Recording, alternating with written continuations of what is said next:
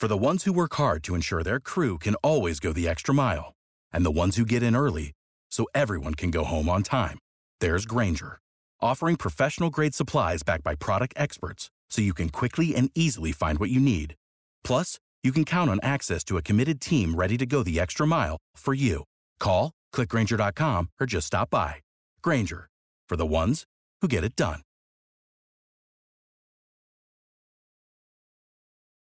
Today's podcast is sponsored by my new favorite animated TV show, Tuttle Twins, the first cartoon series to teach kids principles of freedom, economics, and liberty, and to be funny in the process.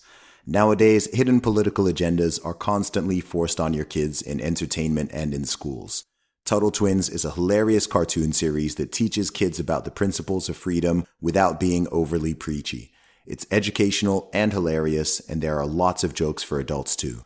The best part, you can watch Tuttle Twins entirely for free. Just go to TuttleTwins.tv. That is Tuttle Twins, T U T T L E T W I N S TV. And over there, you can watch all of the episodes for free.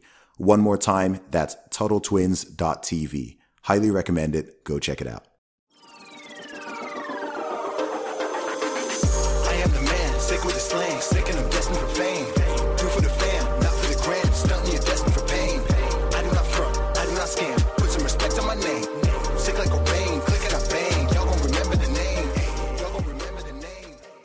What's up, ladies and gentlemen? I would like to welcome you back to the Real Talk with Zuby podcast. On today's episode, we have got on two very special guests. This is Mock and Daisy, the co hosts of the Chicks on the Right podcast. Welcome to the show.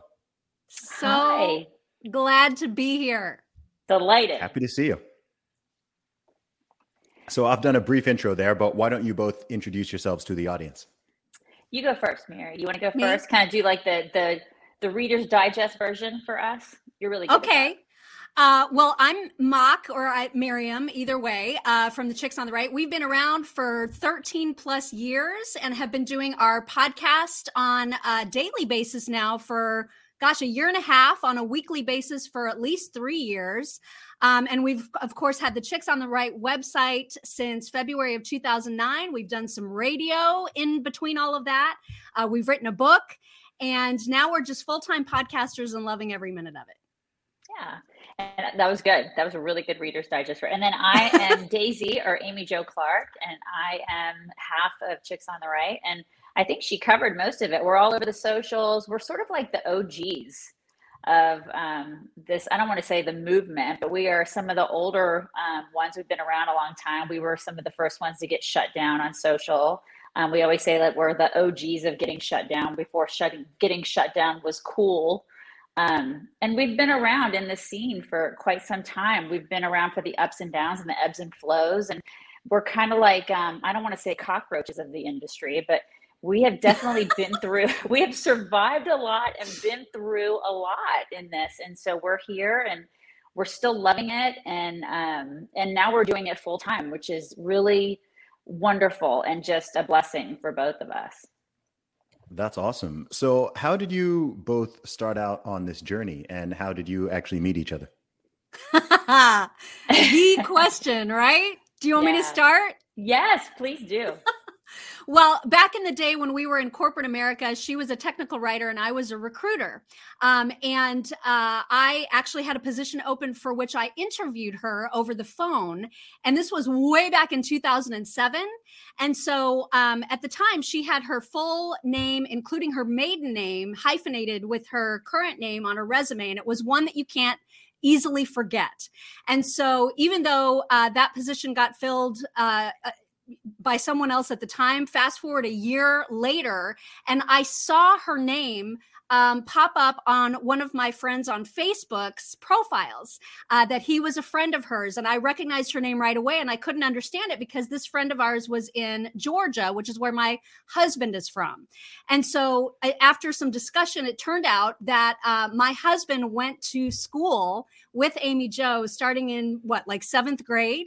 Ele- And- elementary elementary school, yeah, elementary, Elementary middle, and school. high school. We went to school together in Georgia, yeah, and then grew Which up in is the same neighborhood. Right. Grew up in the same neighborhood. Absolutely very, crazy. Yeah, and not at all the way, not at all the way that we were introduced to each other. So of course that's one of those things that you have to like have a girly scream about. So I reached yeah. out to her on Facebook and said, Oh my gosh, you probably don't remember interviewing with me, but we talked a year ago and look, you went to school with my husband and we just we just connected over Facebook, which was a lot different than the Facebook of today. Right. Um, right. immediately. And then uh, I ended up hiring her after all. And you tell yeah. the rest. And then we, you know, started, I ended up working at the same company as Miriam, and we started talking each day. We went to lunch every day, and we started talking about, you know, life like moms do, life, kids, just everyday things, you know, like women do, shoes, clothes, things like that. And then we also started finding ourselves talking about politics, which is something that we had never really talked about before. And so each one of us, and we were talking about things like, you know, this new guy, Obama, who's this guy? You know, everybody's so starry eyed over this Obama guy. Who is this? You know, what's going on? And we started realizing, you know, this is really crazy that we're talking about so much political stuff during our free time. This is really weird. And I went to her one day and I'm like, we should start a blog because, you know, we talk about this stuff in a way that is very, um, conversational and not so pundit like and not very buttoned up and it's more mini skirt and mini skirt rather than suit. And so we should start a blog because you know maybe somebody will read it who knows? And so we did we started the um, the blog chicks on the right the website chicksontheright.com and it it started gaining some popularity. We had a little bit of a cult following i think for a while and then it just took off and that was in 2009 when we started the site and um, it took a couple years and we just we wrote we were very diligent about writing mornings early mornings lunch lunchtime after work. I mean we had full-time jobs we had full-time jobs forever for years. And that site was our baby. And we just you know it we just were very diligent about it and we we gained popularity over the years. And it's just kind of amazing how that worked out. I don't know if that would happen today but mm. back you know 13 years ago when people actually read things. And not just headlines. Right right. And we were you know we wrote things. We actually wrote you know long form articles a little bit more back then but um, then people didn't have attention spans of fleas you know? I think that um, people were interested in sitting down and reading things. I, I, we actually had a little bit of, of popularity and we gained it and um, and it was those were good times. I love those times. Yeah that's awesome. That's a really interesting story. Yeah. speaking of attention spans, I think we're we're living in this age where everyone's attention span is either like three seconds or three right. hours. So you have the right. flourishing of you know very long form podcasts, which are killing you know corporate news media. People are mm-hmm. willing to mm-hmm. sit down and listen for hours, but at the same time, people can't read to the end of a tweet to see what you're actually yeah. talking about. So it's this weird juxtaposition. It is. Did you have a? Yeah. Did you have any particular um, articles that you wrote on your blog that kind of blew up, or was it a very gradual rise?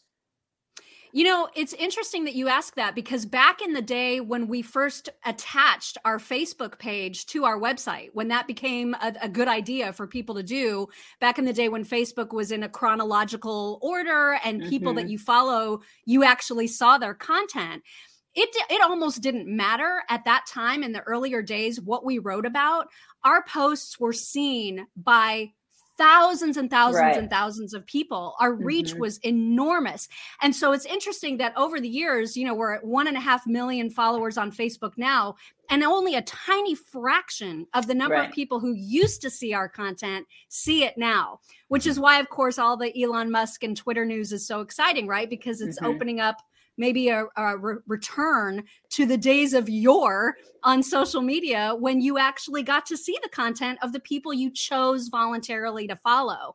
But in terms of specific posts that caught people's attention, man, we write about literally Everything. all of the social, cultural, political stuff that is going on in the news of the day. And so uh, that's what it, it, feels like people have responded because we're talking about things that are happening in the here and now. Mm. Yeah, I think, and even stuff about feminism. I think we were. I'm not saying we were the only ones writing about it, but I think you know, 13 years ago, this whole like I don't even know what wave of feminism we're on now, but um, you know, feminism has changed. right. is that what it is? Because I don't even know. Like, yeah, I somewhere between three and four. we can't keep up. We, we can't keep up because I mean, it's, it's feminism is so weird now. It's so different mm-hmm. than the feminism of like you know the, the the late '60s and the early '70s, and like the feminism that our mothers were exposed to, right? So it's mm-hmm. and so we make fun of feminism a lot because feminism has become so much about we want our free crap and the the government is our sugar daddy, you know, and mm. and we you know free the nipple, but don't look at my nipples, and it's just it's like this strange. It's just very this. It's the weirdest movement ever, and we don't yeah. like to be lumped in with those women, and but we feel like we are very strong, um, independent, running our own business women, but yet those women they hate us. They hate conservative women. They act. Mm-hmm. They demonize us, and it's a just it's just a strange fight we have, like an in infighting we have going on between feminists and mm-hmm. conservative mm-hmm. women, and they don't want us sitting at their table. We don't.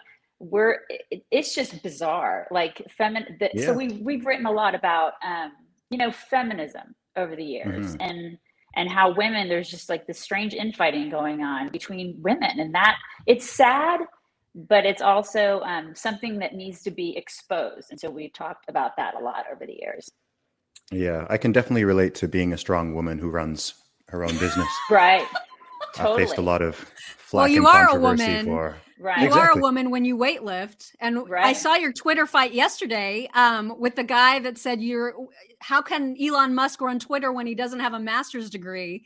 Your exchange on that was absolutely hilarious. So I love that you become a woman when it mm-hmm. works for you. I think well, you're taking really good to. advantage of that. You can be whatever yeah. you want.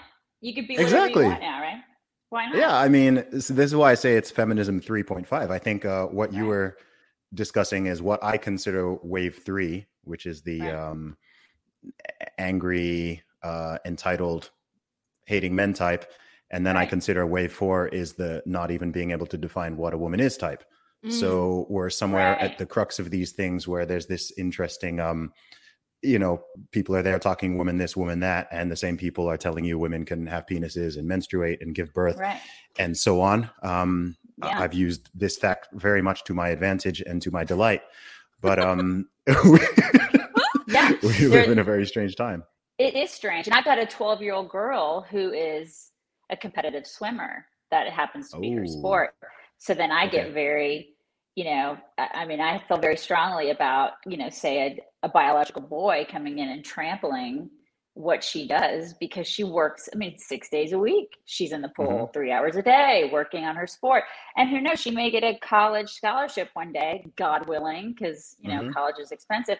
She may get that trampled on by a biological boy. Well, I, I feel very strongly about that. And so that's because you, know, you are, are, a, yeah. that's because you, that's because you're a bigot. That's why. Yeah. right. I'm a transplant. Right? that's, that's the only that's the only viable reason you would have a problem with right. boys smashing your daughter in right. in the pool. A, I mean, and this is the thing. You know, where in the races, where are and that's the thing, Zippy. Where are the feminists? Like where where are these women back when my mom was a fem- you know, my mom was in this you know but growing up when feminism became like this giant mm. thing where are those feminists like standing up to, for women to give them credit, the ones who do get derided as being TERFs, trans right. exclusionary radical feminists. Many of them right. have actually been banned from social media.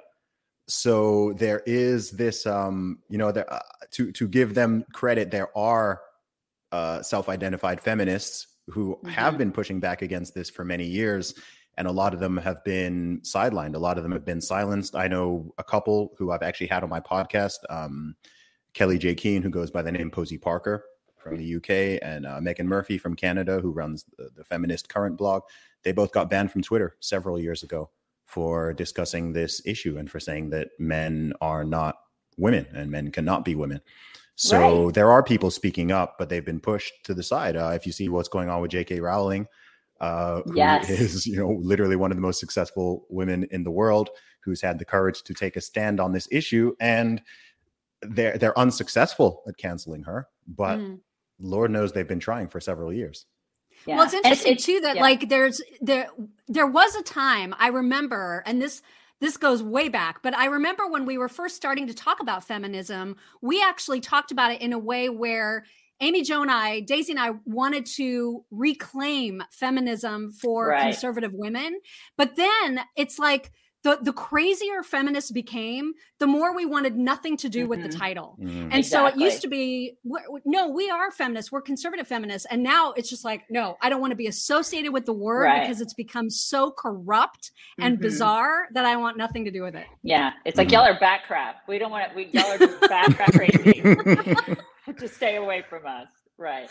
yeah I, i've actually had this discussion with several women over the past few years because I, I don't think it's salvageable i don't think Yeah. that term i don't Agreed. think that term can be salvaged i think it's Agreed. i think it's too far gone i think that when people hear the word feminist or feminism um they most people don't have a positive connotation with it and i i think it's it's too late it's been claimed by crazies for Mhm. honestly most of my life like i've never had a positive view of feminism um not because the original supposed incarnation of it um has anything wrong with it you know i think most modern day people in the west are very much equalists which would make them you know feminists by the old school definition but it's just become this angry Yeah. confused and confusing and honestly mostly negative movement as far as I'm concerned. And I, I think that's a shame because I, I don't think that um, you know, I, I try not to paint with a broad brush and I know that not not all feminists are are like that, but I just think the uh the, the, the connotation's too negative now. Yeah, it's like what's what's the meme? It says not all feminists are like that. All feminists. Mhm. That's Mhm. what it's- it's like, this is- So before you were telling me that uh you are you are some of the original people to get shut down. So when you say shut down, what do you mean? What happened? Oh, you that's a great story. Yeah. Yeah, so it was January of 2013, and I had written a post um, on our website at Chicks on the Right about Jay Carney, who was the um, press secretary for Obama at the time. And I'd said something in the headline that Jay Carney can kiss my assular area, I believe was the exact headline. Very And so- professional. very I mean, as the true professional that I am. Right. And so I posted it and shared it on Facebook as we did with all of our posts. And at that point, um, I think what happened is because we were starting to see a rise in popularity, a minimal one. I mean, I think we had like 50,000 followers or something at the time. And a bunch of liberals, I'm assuming, got butthurt about that title and reported the post en masse. And so that set off um, the newly created algorithms that Facebook had at the time. And so I got I got kicked out of our page. And I Mm. still had access to my personal page, but I got a notification saying, you don't get to post on this because, you know, here's here's the bad girl thing that you did. Here's your slap on the hand. Well, I went into a panic, immediately called her. This was like five o'clock in the morning on a work day. Right. And I was like, I'm out. I can't get into Facebook. You have to tell everybody. Yeah. And so she went on this gigantic did. PR blitz. And that's what got us Mhm. even more attention, which often Right. happens in situations like this. Yeah, and that's Mm-hmm. the thing. It's like you the more that you shut conservatives down, it's like that Chick-fil-A effect, right? It's sort of like the the boycott effect. And I think that that happened to us. We were just one of the first to have that happen to us. And so what what happened is I just told everybody, I went kind of crazy and told everybody and started, "Oh my god, we're going to get shut down. I'll be next." Cuz I mean, I thought I was going to be next because she's such a bad influence, Zuby. I mean, she's terrible. she's terrible. Very you know. I You know, I know. know. You know. So, so I thought, of course, it's, I'm going to get shut down. And so I'm telling everybody, and everybody's telling everybody else. And it was like this telephone game effect. And so um, Todd Starnes from Fox News picked up the story about us. And then he ended up calling Miriam and asking her about, you know, us. And I think, what was it, like Breitbart or The Blaze picked it up? the Blaze, yeah. the blaze Mm. yeah they picked it up and um i mean just we got some more popularity from it and so it was like what they wanted to do was squelch us what they ended up doing was getting us more clicks and more eyeballs and all you Mhm. know everything that they wanted us not to have and so good job liberals yeah, it, it- it's funny if you can if Yeah. you can weather these storms, and I've seen so many examples of this. If you can weather these storms, then it tends to massively work in your favor. It, it always Right. backfires on the people who are trying to trying to do it. You just have to get through the storm. Yeah. You're absolutely right. And in fact, Precisely. that wave of publicity is actually what led us to do our radio show. So Mhm. it got the attention of a local uh, radio program director, and he reached out. And then that's what um, got us to both leave the corporate world initially and go to radio. And so we did that for a few years. And now we're finally able to do just our own podcast and our own thing. And we report to no one but each other. And it's a, Yeah. it's a whole new world, which Exactly. is great. That's awesome. And- Well, yeah. well, good for you. Good for you on achieving that. Um, a big question I have is: so you've been in this commentary world in the USA since you said 2007. Is that right? Nine. Nine. 2009. 2009. So, in this time period, what? How have you seen it change? Because I often say that I, I, it seems like around tw 2012 when you, we, we sort of entered some alternate timeline. And since then, stuff's always been increasingly getting weirder and weirder. Um, I'm from the UK. I'm, I'm not from the US. Um, I remember a little bit about stuff going on in, in the US around 2008 2009 but you know I, I wasn't i wasn't following the politics that much i wasn't following you know I certainly wasn't publicly commentating on this stuff but even in the time i've been doing whatever i do um, it seems to have changed a lot so what are the big changes that you have seen Um, well, just from a an overarching standpoint, I think people have gotten meaner and dumber. Mm. Mm. Is that- I mean, I think that's right.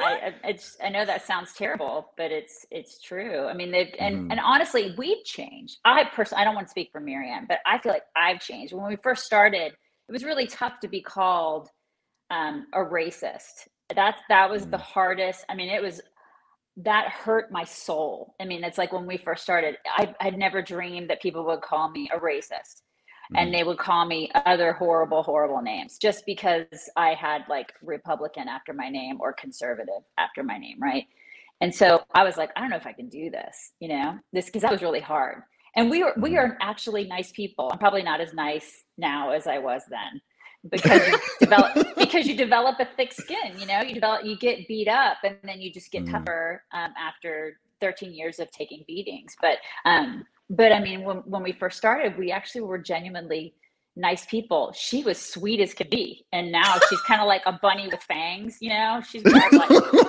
yeah. But, but I mean, after like two years of being called racist, racist, then it just loses uh, its, it's like you, you just hear it all the time and you're like, gosh, Mm. I, I, I know I'm not what they're saying I am. And then you just, you start hearing it and you just, it's like one ear and out the other. And so Yes. I guess like I'm trying to I guess I'm trying to make a comparison between hearing those things all the time and then like the discourse that we see every day. When people are beating each other up like on Twitter every single day, I feel like all that just sort of it makes people less human Mhm. towards one Mhm. another. You know what I mean? I'm just trying to draw a correlation. I just think that the the world that we live in is so much more social media and so much more online and people are just less human now than they were in 2008, 2009. Is that a terrible thing to say? Is that No. awful? no uh, Not at all. I, I think it's I think it's totally accurate. Um, and I think that there are there are many reasons for it, but social media is a big one because Yeah. it there's there's a lot of issues with I mean w- all of it, but say something like Twitter in particular, where so much of the discussion happens. But same with Facebook and so on. Um, one of the most obvious issues, of course, is that people forget they're dealing with other human beings. Right. So especially when you have so many people who are anonymous and you can't see their their names or their faces, and Mhm. it's much easier to you're empathetically disassociated from them, right? Mhm. You you can't Right. see them, certainly can't can't touch them. You can't have that natural relation where you can see when you're causing someone pain or when you're both on a, a level that is humorous. If someone's being sarcastic, there's no tone, there's no body language, there's no anything. You often, jokes are often even missed because you can't tell if someone's being serious or not. Right. Um, so that's a big point. But I think one thing that a lot of people don't realize, and not a lot of people make this point, is that conversations happen in reverse. Conversations happen backwards. It's like constantly jumping into the middle of a conversation, right? So if you meet someone in the real world, you don't start with discussing like some inflammatory political or religious issue or sharing like a very strong perspective on something that people have feelings with. You say, "Hey, hey, nice to meet you. You know, what's your name? Oh, cool. Where are you from? I'm this." You start with the commonality, right. and then maybe if you talk for you know tens of minutes or even hours, then you start getting into stuff that's a little bit deeper. But by that point, you've built some rapport.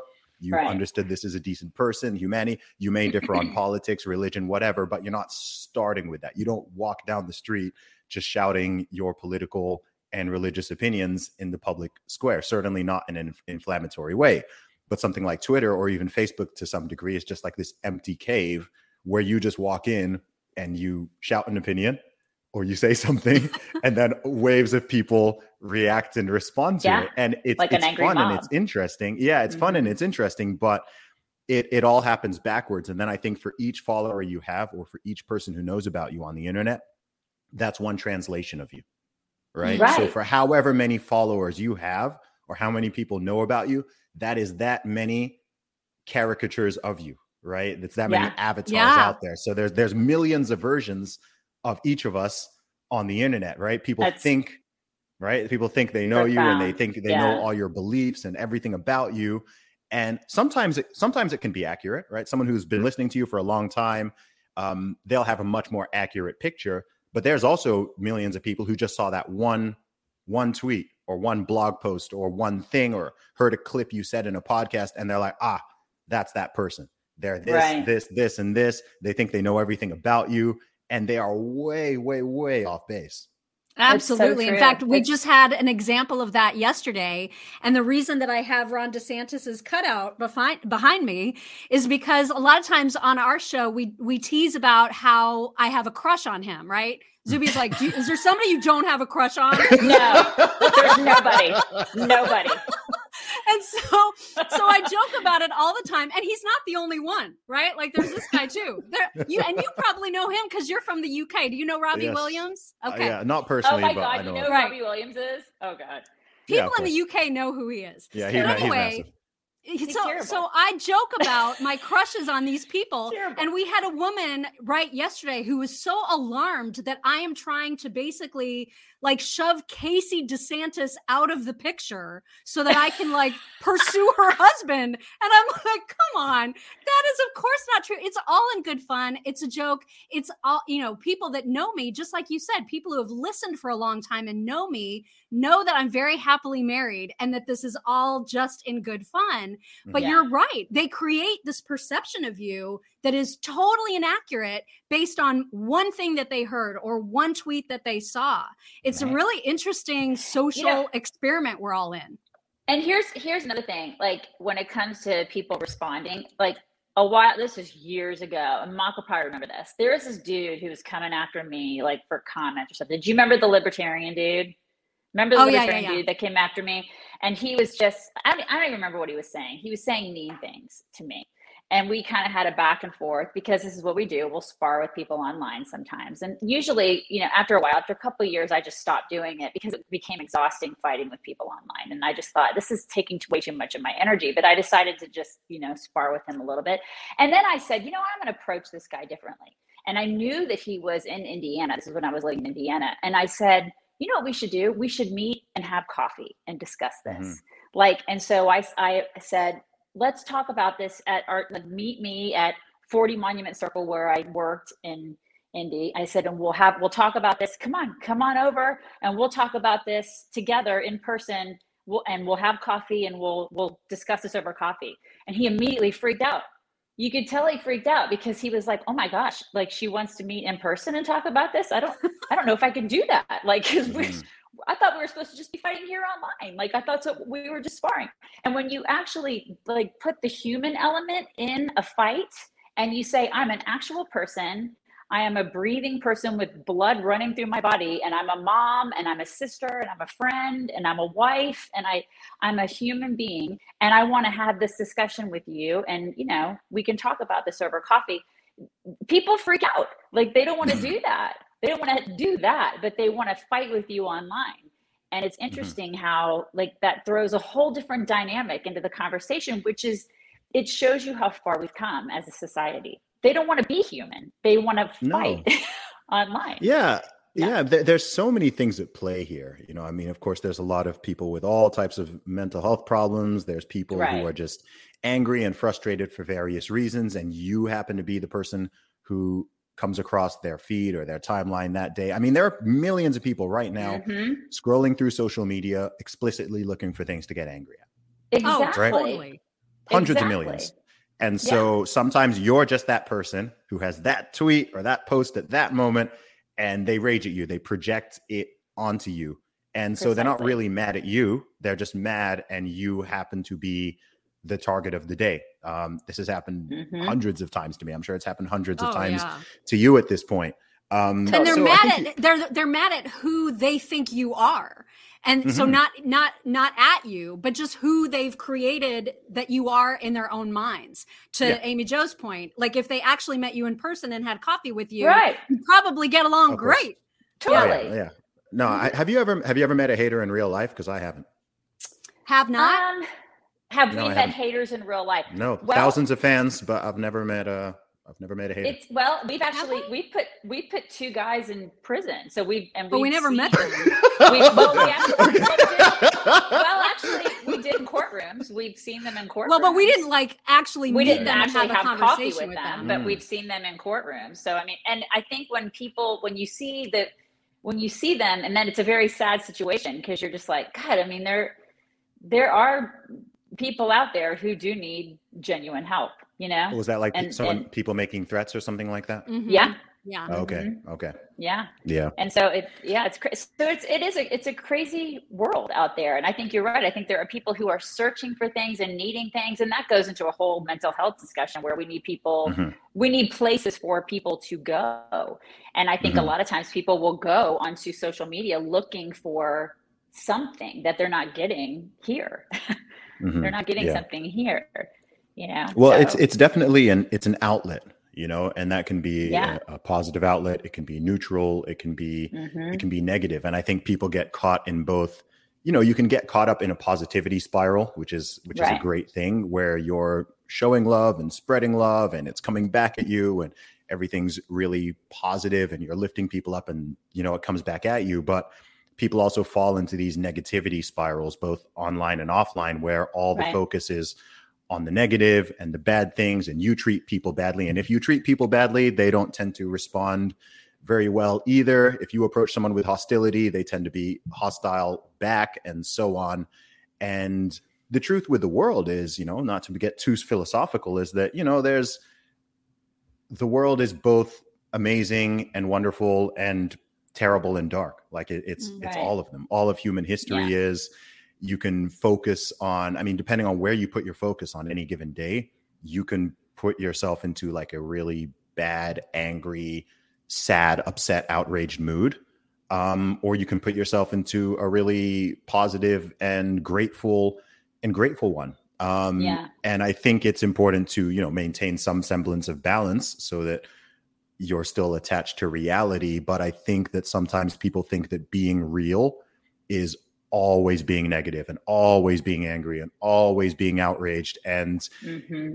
that you know people people just get just get addicted to it because you people can mm-hmm. certainly get addicted to negative energy. I mean, we've really seen that over the past two years. Totally. We've got people who are who are addicted yeah. to being afraid right? Or oh, addicted yeah. to right. Oh projecting oh fear and anger on other people, right? Like they're they're genuinely right. addicted. They do not want to give it up. You tell them, hey, look, you don't need to be you don't need to be afraid, right? Like right. you can you can chill, and they're like, no, no, I want to be afraid. I don't care about. What do they call that? They call it doom scrolling, right? Isn't that mm. the term? Oh, really? Isn't that the yes. official term There's for it? Is when you just are constantly seeking out reinforcement of your fear.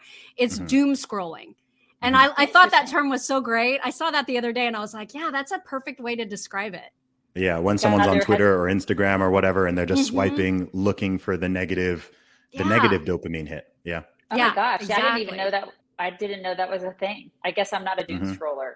You know what? It's, it's interesting because because Zuby, one of the things that we're most proud of, I would, and I definitely will speak for Miriam because I know she'll agree with me, is that we have, um, unlike a lot of like a lot of people who do what we do and who've done what we've done since you know the dinosaur ages because we've been doing this forever. But um, is the com- what we you mean? Have aren't you both twenty one? We, times a lot of years, yeah. But we, but we, but we build a community. Like we're all about building a community, and our community sort of taken on a life of itself, and we like that. Like we kind of they, they these people that that's one thing we'll talk to each other like how do we do this you know how do we build this we because it was very organic the way our community was built kind of like itself. Like we did it, we're responsible for it, and we feel responsible for it. But at the same time, these people have sort of taken on a life of their own, and they're friends with each other, and they travel with each other, and they pray for each other, and they do all these, mm. and they're just, and they are very positive, and so they they keep us very positive, and so it's just like this really neat group of people who we're kind of like it's like a baby that we made together. it's like it's really, it's really, it's like this child that is sort of like grown up and like it's this our little community, and they're wonderful. I mean, they're like these really wonderful people, and I think that's that's I'm really super proud of that. Aren't you proud of that, Mary? Oh yeah, like, I mean, it's, it's one yeah. of the things that makes this all so worthwhile and so right. satisfying and fulfilling, and all of those things. I mean, it just it feels really good not to know. I mean obviously it feels really good when we get that positive attention and people like what we do but when we watch the conversations and the transformational relationships happen happening because of what we do that's right. even more meaningful. Like that is it is that's yeah, really amazing it. you said it way better than i did. Yeah well, well, i think I, I, think that's a beautiful thing. That's a beautiful thing. Yeah. and one thing i one thing i really love that you that you both do is you maintain this positivity and humor and fun because especially especially in the world of not even just politics but US politics and social cultural stuff um you know it's very easy especially over a long period of time to become very negative. Uh, I, I i've seen it happen with with many people. I know a lot of people in the social commentary, political commentary sphere. And because you are constantly dealing with nonsense and fighting stupid ideas and stupid people and dealing with all this negativity, like we've we've all gone through that process of having to develop a, a tough skin, right? Having to develop yeah. that exoskeleton so that someone can't just call you a name and you curl up into a, a, a into the fetal position. Um, but it's hard to do that and not just become a savage right? Just become right. like this really, really hard, yeah. angry, fire breathing dragon who's just like every day.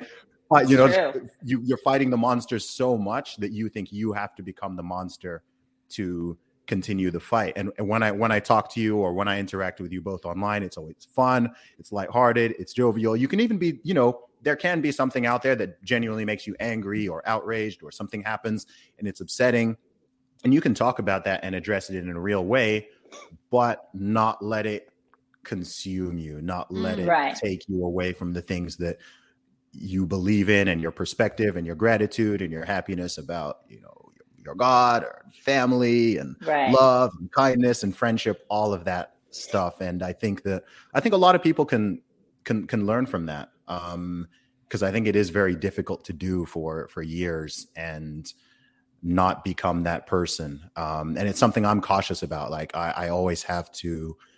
Uh, first of all, I take every Sunday off Twitter, and that's important.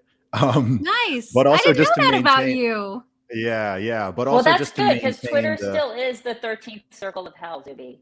It still is. yeah, but you have to you have to use you have to use humor.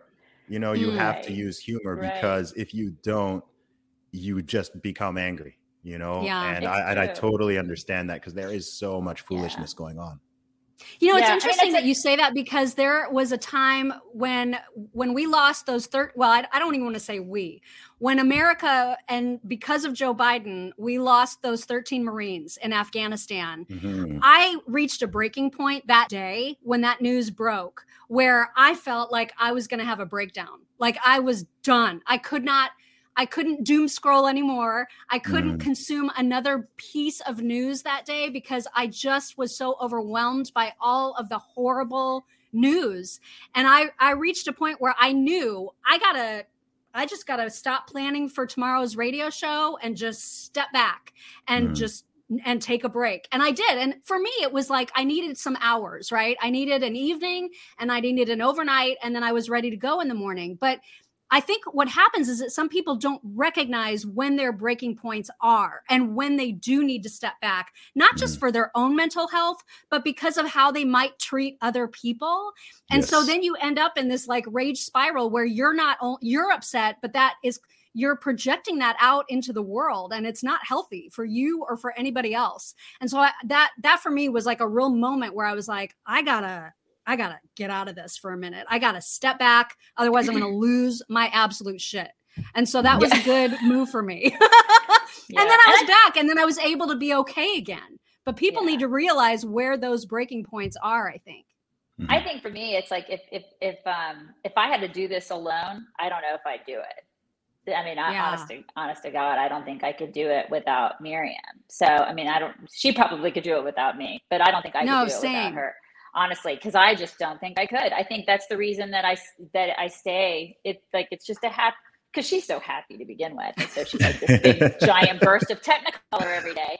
But I mean, it's like it's it's just one of those. Um, it's one of those things where politics. It, it really is. Politics is tough. I mean, we we were both in different professions before we did politics, and I was a, a like a you know, medical technical writer slash adjunct professor. I mean, it was a completely different world before we did politics. And when you get you think, oh, politics will be fun, yay! And then you get in there and you're like, oh my gosh, politics is gross.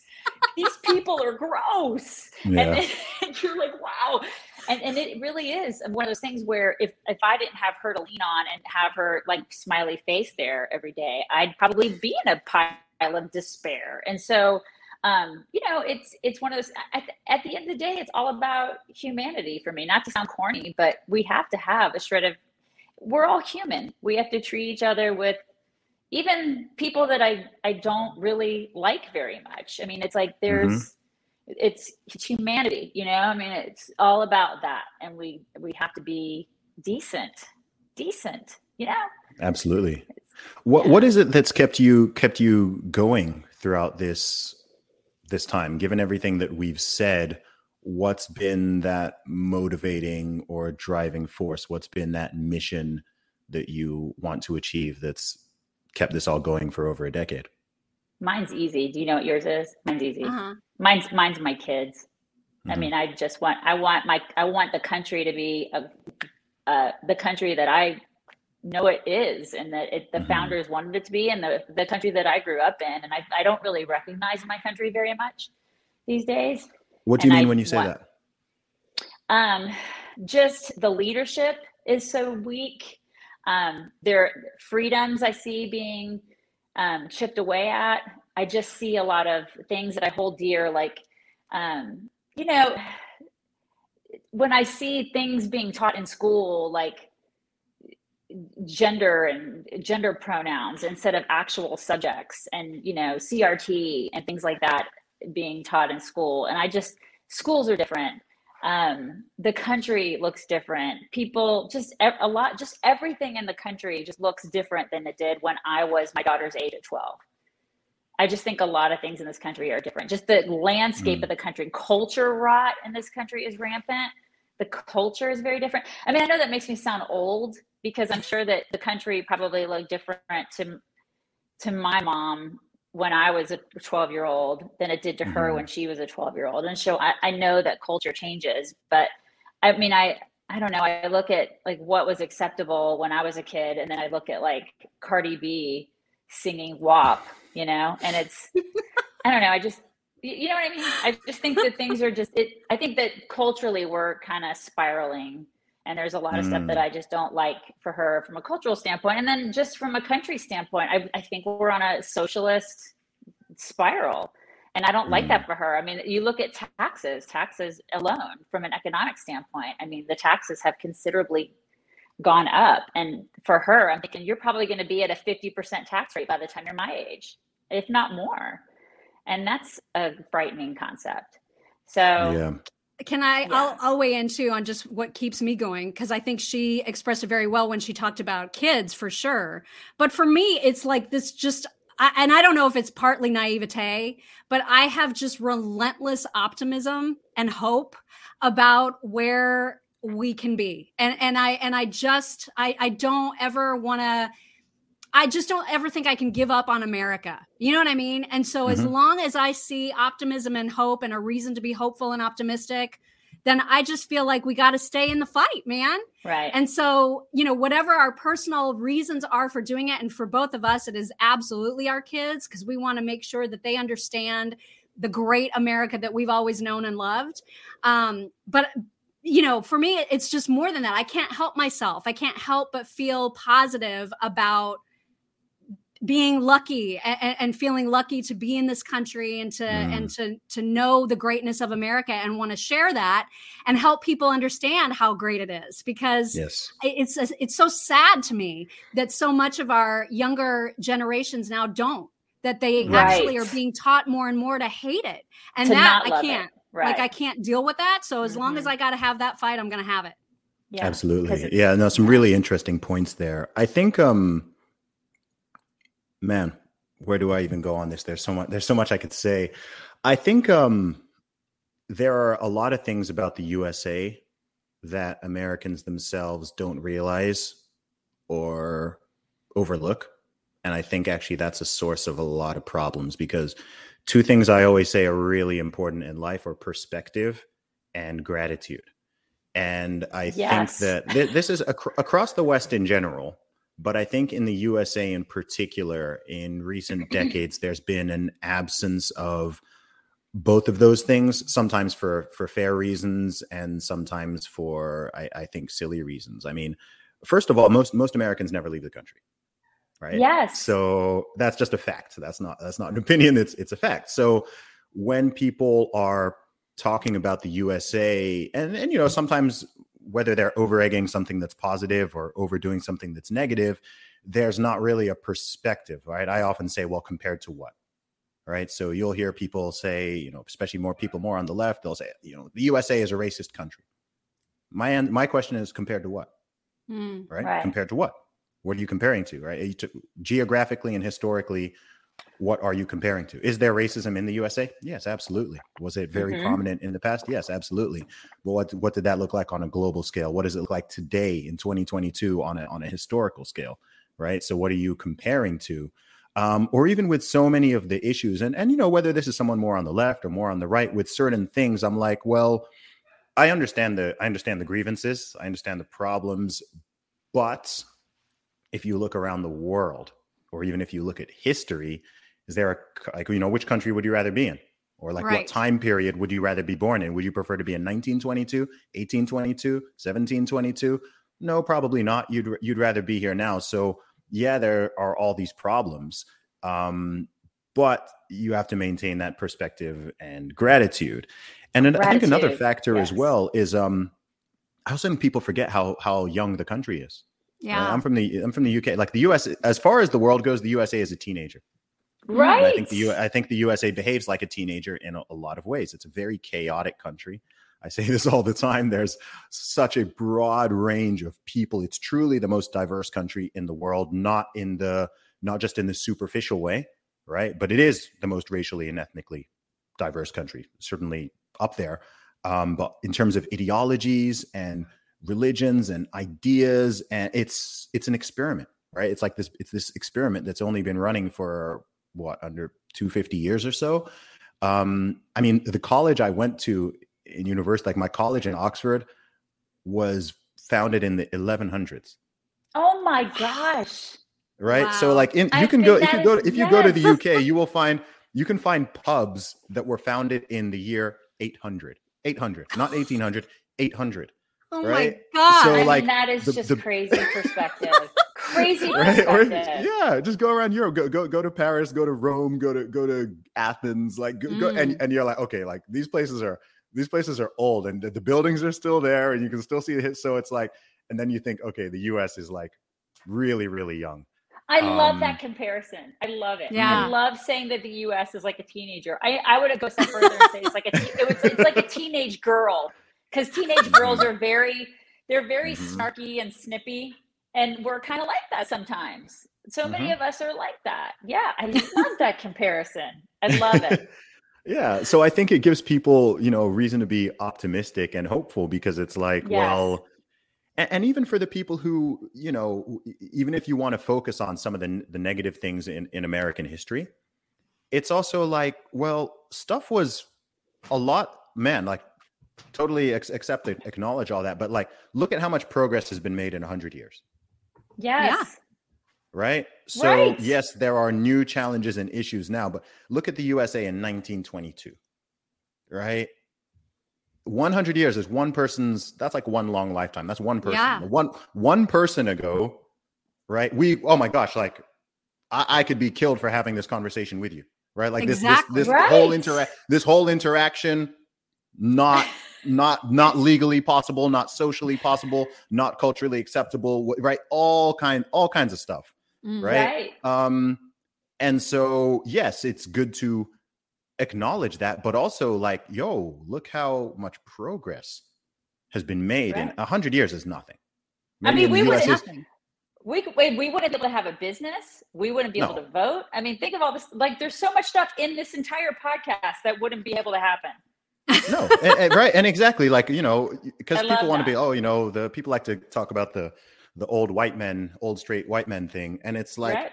yeah okay like yeah actually you're you're you're right on that front right? It's like well yeah if you were not in a certain demographic or even social class or whatever then yeah things were Mhm. things were bad. People were way more violent. People were far more intolerant. Like there are certain you know i think society is always moving in the west it's like think things are moving forward and backwards simultaneously so i totally agree that there are certain aspects of social values cultural values morality which i think have backslid say in the Mm. past couple decades Right. but there are also things that have, have have improved by by leaps and bounds if you want to talk about Yeah. like fair treatment of other people treating people as as as individuals not just as uh, groups you know you know like that's that's improved so much i think that's why i get so annoyed by these weird woke authoritarian leftist types who are literally trying to shift things backwards again right Yeah. they're trying to get people to judge people based on their skin color again Based you're trying to make color. these people feel oppressed. These people feel guilty. You're trying to tell women this, tell black people that, tell gay people that. I'm, I'm like, bro, stop. You're moving things Yeah. backwards. You're go- you're you're now going backwards. It's like They're, well, they're you know, segregationists. They're they're basically and essentially they're segregationists, is what they are. yes, Which is and it's like, yo, this was tried before, Yeah. bro.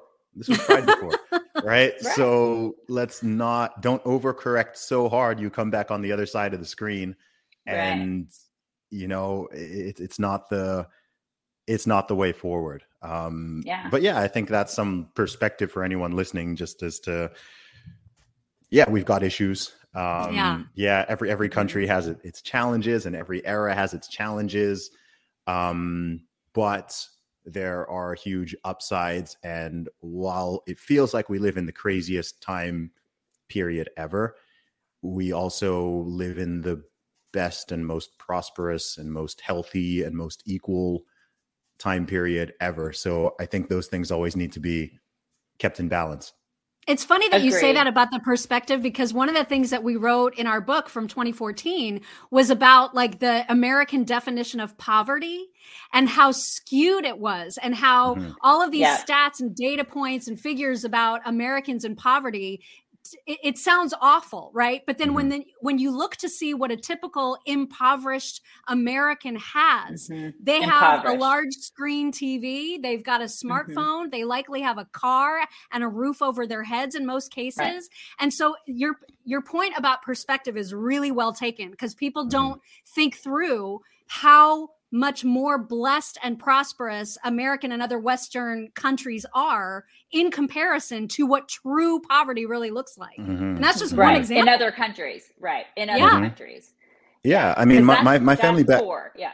Uh-huh. Oh, for real? I mean, my family background is is originally from from Nigeria, Um, Mm-hmm. And if you're talking about poverty in, in Africa or certain parts of Asia, you're talking about a whole nother Right. level of it. Um, I remember Mhm. I've told this story before, but I remember meeting uh, when I was when I was last in Nigeria or a few years ago when I was in Nigeria, and I met a guy was maybe like 19 or 20, and he was talking to me talking to me about how he really wanted to to go to the U.S.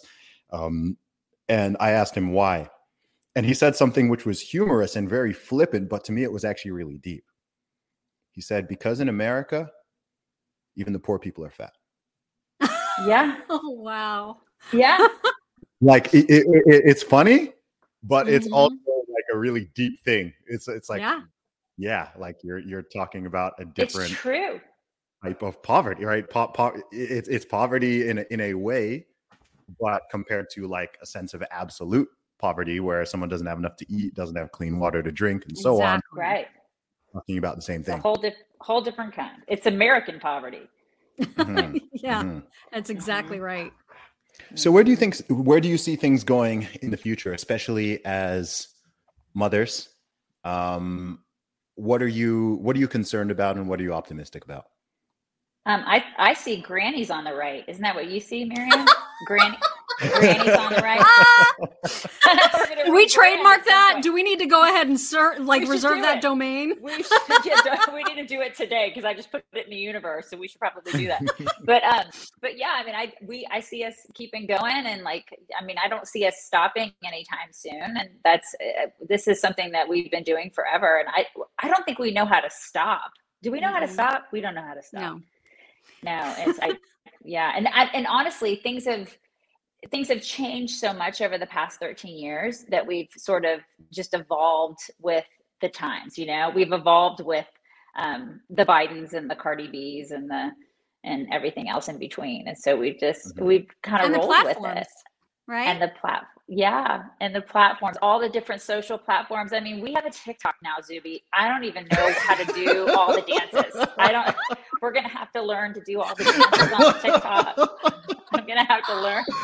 So Oh no, I mean, I- we gotta Not- figure not it the out TikTok, you not know? the so TikTok. we're, we're just we're navigating through all of that and hopefully we'll come out on the other end and not look like complete morons. That is we'll be one shaking our rakes goals. at everybody. we're shaking shaking our canes zuby That's We're right. shaking our shaking our grandma canes at some point but yeah but we're we're just going to keep doing what we do and um and building our communities where we can build them and trying to trying to make people understand that um you know conservatism is is it that it's it's cool i mean it's it's cool to be we're like the counterculture now conservatives are the punk rockers. It used to be you know? It used to be that liberals were the punk rockers like a long time ago and now we're the counterculture. It's really Mm. weird how we are anti-establishment now. That's what we are now.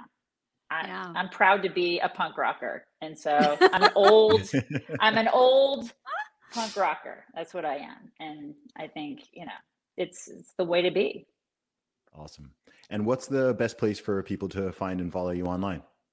chicksontheright.com. Uh, and on all the most of the socials, we are at Chicks on Right. Um, and that is really because there wasn't enough room on Twitter when that first started to do Chicks on the Right without losing a letter. So I thought, well, we'll just do be Chicks on Right. And that's where Chicks we are Right. most everywhere. We're really Yeah. trying uh, to grow our locals platform. So if people would like to be uh, supporters of ours, theirs, it's chicksontheright.locals.com. But you can find us absolutely on all the other socials as well.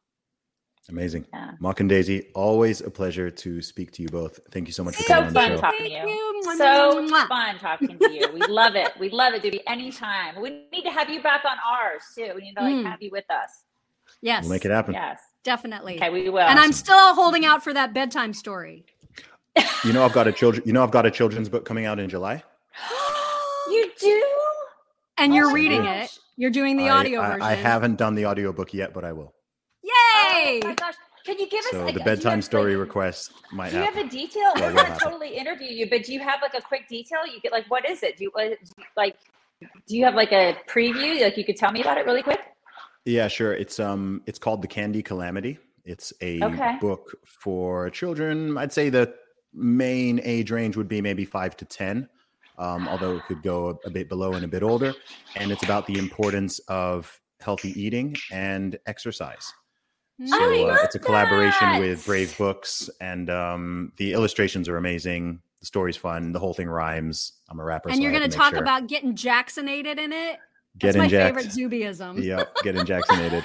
Um, so yeah, it's gonna be. It's a lot of fun. It's a lot of fun. I'm very proud. of it. I love it. That's so fantastic. Good for you. I love it. I love the topic. That's so great.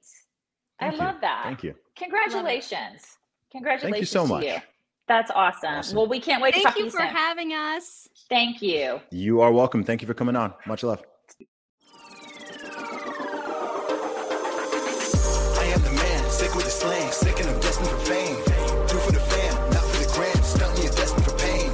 I do not front, I do not scam, put some respect on my name. Sick like Cobain, click and I bang, y'all gon' remember the name. Y'all gon' remember the name. Support for this podcast and the following message come from Corient. Corient provides wealth management services centered around you. They focus on exceeding your expectations and simplifying your life. Corient has been helping high achievers just like you enjoy their lives more fully, preserve their wealth, and provide for the people, causes, and communities they care about. As one of the largest integrated fee only registered investment advisors in the U.S., Corient has deeply experienced teams in 23 strategic locations. Corient has extensive knowledge spanning the full spectrum of planning, investing, lending, and money management disciplines. Leverage Corient's exclusive network of experts to craft custom solutions designed to help you reach your financial goals, no matter how complex they may be. Real wealth requires real solutions. For more information, connect with a wealth advisor today at corient.com. That's C O R I E N T.com. Corient.com. For the ones who work hard to ensure their crew can always go the extra mile, and the ones who get in early so everyone can go home on time, there's Grainger, offering professional grade supplies backed by product experts so you can quickly and easily find what you need. Plus, you can count on access to a committed team ready to go the extra mile for you. Call, clickgrainger.com, or just stop by. Grainger, for the ones who get it done.